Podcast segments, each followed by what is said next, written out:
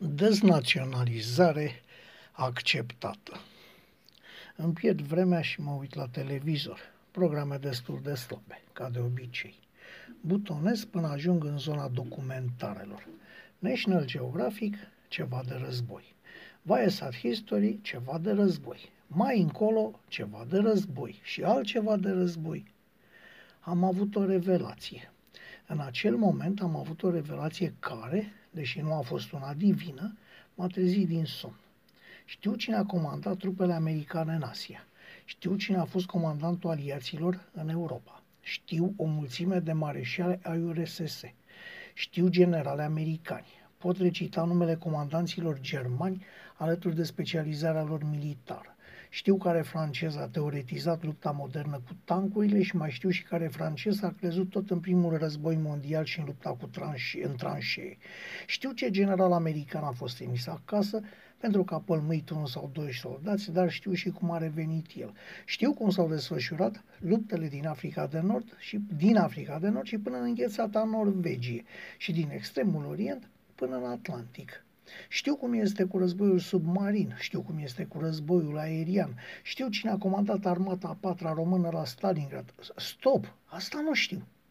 Nu că nu știu, nici nu mi-a trecut prin cap că ar fi existat și român la Stalingrad și că au murit luptând sau au murit de foame ori de frig și că au fost uitați. Chiar așa.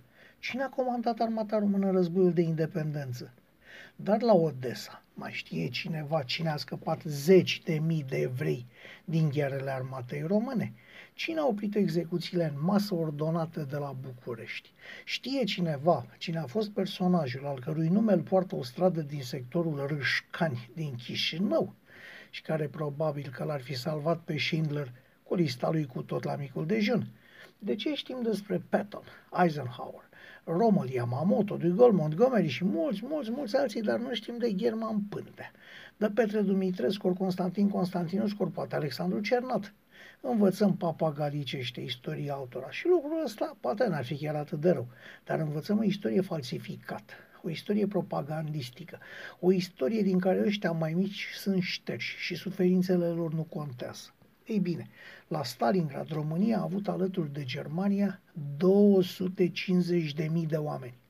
Un sfert de milion de oameni apți de luptă pentru România acelor vremuri însemnau probabil peste 500 de mii de oameni astăzi.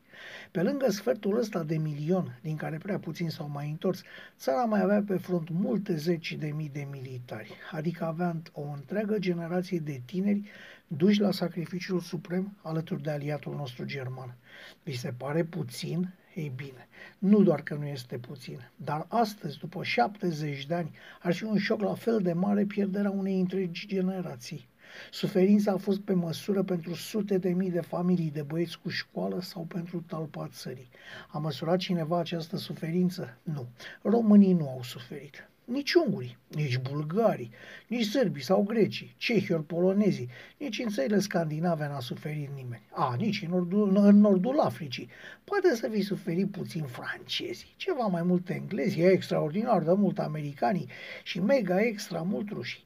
Bineînțeles că deasupra tuturor se plasează suferința evreilor, dar asta e altceva, e aparte. Așadar, cine operează suferințometrul și ne spune care popor a fost mai oropsit? Rușii au suferit, cu siguranță. Englezii, vai de mama lor prin ce au trecut. Toată lumea a suferit. Dar nu este normal să facem un clasament al suferințelor.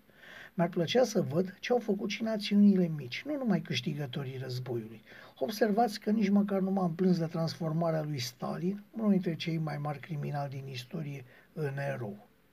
Până în momentul în care vom exista noi toți pentru istorie, eu nu consider că ceea ce mi se arată la TV este numai manipulare, propagandă și deznaționalizare acceptată de noi toți și autoritățile plătite să urmărească fenomenul. Totul numai și numai din lene și dintr-o prostie crasă. Țara mea a suferit în rând cu celelalte, nici mai mult, nici mai puțin, și aș vrea ca acest lucru să fie recunoscut. Așa gândește un om de pe stradă.